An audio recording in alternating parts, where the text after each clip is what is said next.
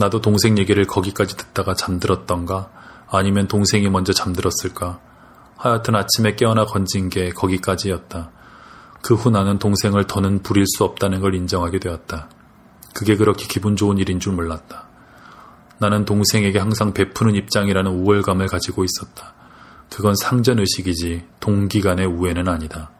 상전의식이란 충복을 갈망하게 돼 있다. 예전부터 상전들의 심보란 종에게 아무리 최고의 인간 대접을 한다고 해도 일단 자신의 거룩한 혈통이 위태로워졌을 때면 종이 기꺼이 제 새끼하고 바꿔치게 주길 바라는 잔인무도한 것이 아니던가. 나는 상전의식을 포기한 대신 자매애를 찾았다. 여름에는 시원하고 겨울에도 춥지 않은 남해의 섬.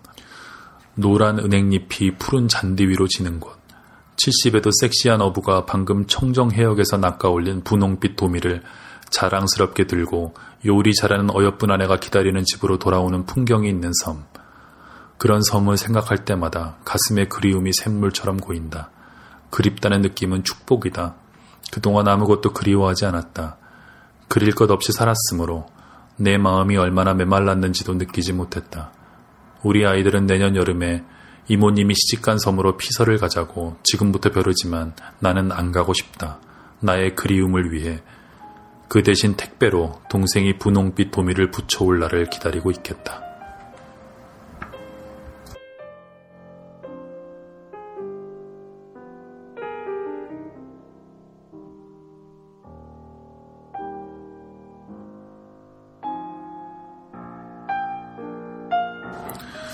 네, 여러분 잘 들으셨습니까? 네. 어, 많은 분들이 알고 계시겠지만, 네, 작가 박완서 선생님께서 향년 80세를 일기로 네, 돌아가셨습니다. 네, 이 오늘 읽은 소설은요, 박완서 선생님이 지금으로부터 딱 10년 전인 음, 2001년에 쓰신 소설입니다. 그리움을 위하여라는 소설이고요. 이 소설로 제1회 황순원 문학상을 수상을 하셨습니다. 이 소설은 네, 언제나 이제 제 서가에 꽂혀 있었습니다만, 음, 이번에 이 소식을 듣고 책을 꺼내 보게 되었습니다. 작가가 죽으면 저는 책에 묻힌다고 생각합니다. 자기가 쓴 책에 어, 자신의 영혼을 묻고 이 세상을 떠나간다고 생각합니다. 그래서 우리는 어떤 작가가 세상을 떠나면 그 책을 들추면서 나름의 어떤 애도와 추모의 시간을 갖게 되는 게 아닌가 그런 생각이 듭니다. 저도 그래서 오늘 박완 선생님의 그 10년 전 작품을 들춰보게 됐는데요. 이것이 어떤 시작하자마자 노인의 죽음과 겨울에 대해서 얘기하고 있다는 점도 어, 저로서는 좀 의미심장했고요. 특히 그 이 노인들의 삶이다 보니까 죽음에 대한 얘기가 계속 나오죠. 예, 그런 것, 어, 특히 그, 좀 마음을 울리는 장면은 그 어부, 어부가 이 물에 빠지려는 이 그 동생을 건지면서, 어, 죽은 아내에게 빌었다는 장면 같은 건 정말, 네, 마음을 울리는 그런 어, 장면입니다. 이 소설은 박완서 선생님이 갖고 계신 그 작가로서의 특장을 다 보여주고 있는 그런 소설이죠. 일단 전통적으로 이 박완 선생님 잘 쓰시는 수다의 기법을 갖고 있습니다. 마치 그냥 이, 어, 그 아주머니들이 모여가지고 앞집 얘기, 뒷집 얘기 하듯이 얘기를 술술 풀어놓죠. 술술 풀어놓습니다. 이전에 그 제임스 조이스가 어, 소설가는 손톱을 다듬으면서 이렇게 하듯이 그렇게 얘기를 해야 된다 그런 얘기를 한 적이 있거든요. 즉 정색을 하고 뭘 하는 그런 사람이 아니라 마치 이렇게 손톱을 깎으면서 근데 말이야 뭐 어제 그 얘기 알아 뭐 옆집에 뭐 이런 식으로 얘기를 하는 그런 사람들이다라는 뜻인데요. 박원 선생님은 그거에 가장 부합하는 그런 어, 작가셨습니다. 그래서 그냥 뭐 편안하게 얘기하다가 이렇게 한 방이 있는 거죠. 그래서 이번에도 그렇습니다. 이 보면 화자가 인생을 처음엔 잘 살고 있는 것처럼 보입니다. 결혼도 잘했고요. 모든 면에서 아주 깔끔하게 살아왔고 자식들도 잘 공부시켰고 재산도 잘 지켰죠. 그리고 처음에 보면 동생은 인생을 잘못 산 사람처럼 보입니다.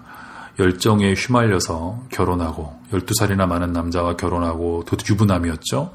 그리고 옥탑방에서 불우하게 살고 있는 것 같지만 나중에 보니 정말 인생을 잘 살고 있는 사람은 바로 이 동생이었습니다. 사랑하고 정말 그리고 뜨겁게 느끼고 그리고 죽는 순간 남편에게도 에서도 사랑했다는 얘기를 듣는 그런 사람인 겁니다. 예로부터 이런 구도는 작가들이 참으로 좋아했던 그런 구도입니다. 어, 자기 삶에 갇혀 있는 화자가 어, 정말 욕망에 따라서 살아가는 그런 사람을 바라보는 그런 구도죠. 이것은 그리스인 조르바, 니코스 카찬차스키스의 그리스인 조르바라든가 위대한 개츠비 이런 데서 계속해서 반복되는 구도입니다. 왜냐하면 보통 독자들이 바로 이런 화자와 같은 상태에 있기 때문이고요.